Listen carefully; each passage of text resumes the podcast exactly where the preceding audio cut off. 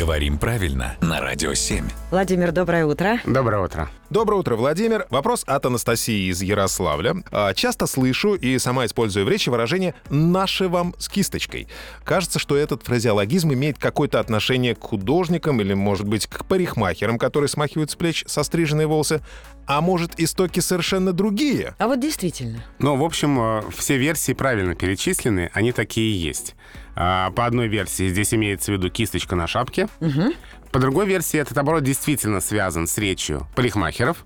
Рассказывают, что это часть более пространного приветствия уличных парикмахеров в Старой Москве. Когда они зазывали клиентов, то выкрикивали «Наше вам почтение с кисточкой». Дальше есть еще интересное продолжение, можно погуглить, если интересно. Там про огурцы и про разную цену, в зависимости от того, как именно а, стригут. Но с кисточкой здесь означает, что брить клиента будут с мылом. Ага. Вот это, с самая кисточка, да. Мгм. То есть более удобная, более удобный способ режиме. бритья, да. Да, то есть тут э, кисточка получается либо от шляпы, либо кисточки, которые бреют. Ну, то есть смысл положительный, да, Ну, во всяком в общем, случае. да, вот мы к вам со всей Да, да, да, душой, да, да. приходите, И вам будет хорошо, даже. и даже, да. Да.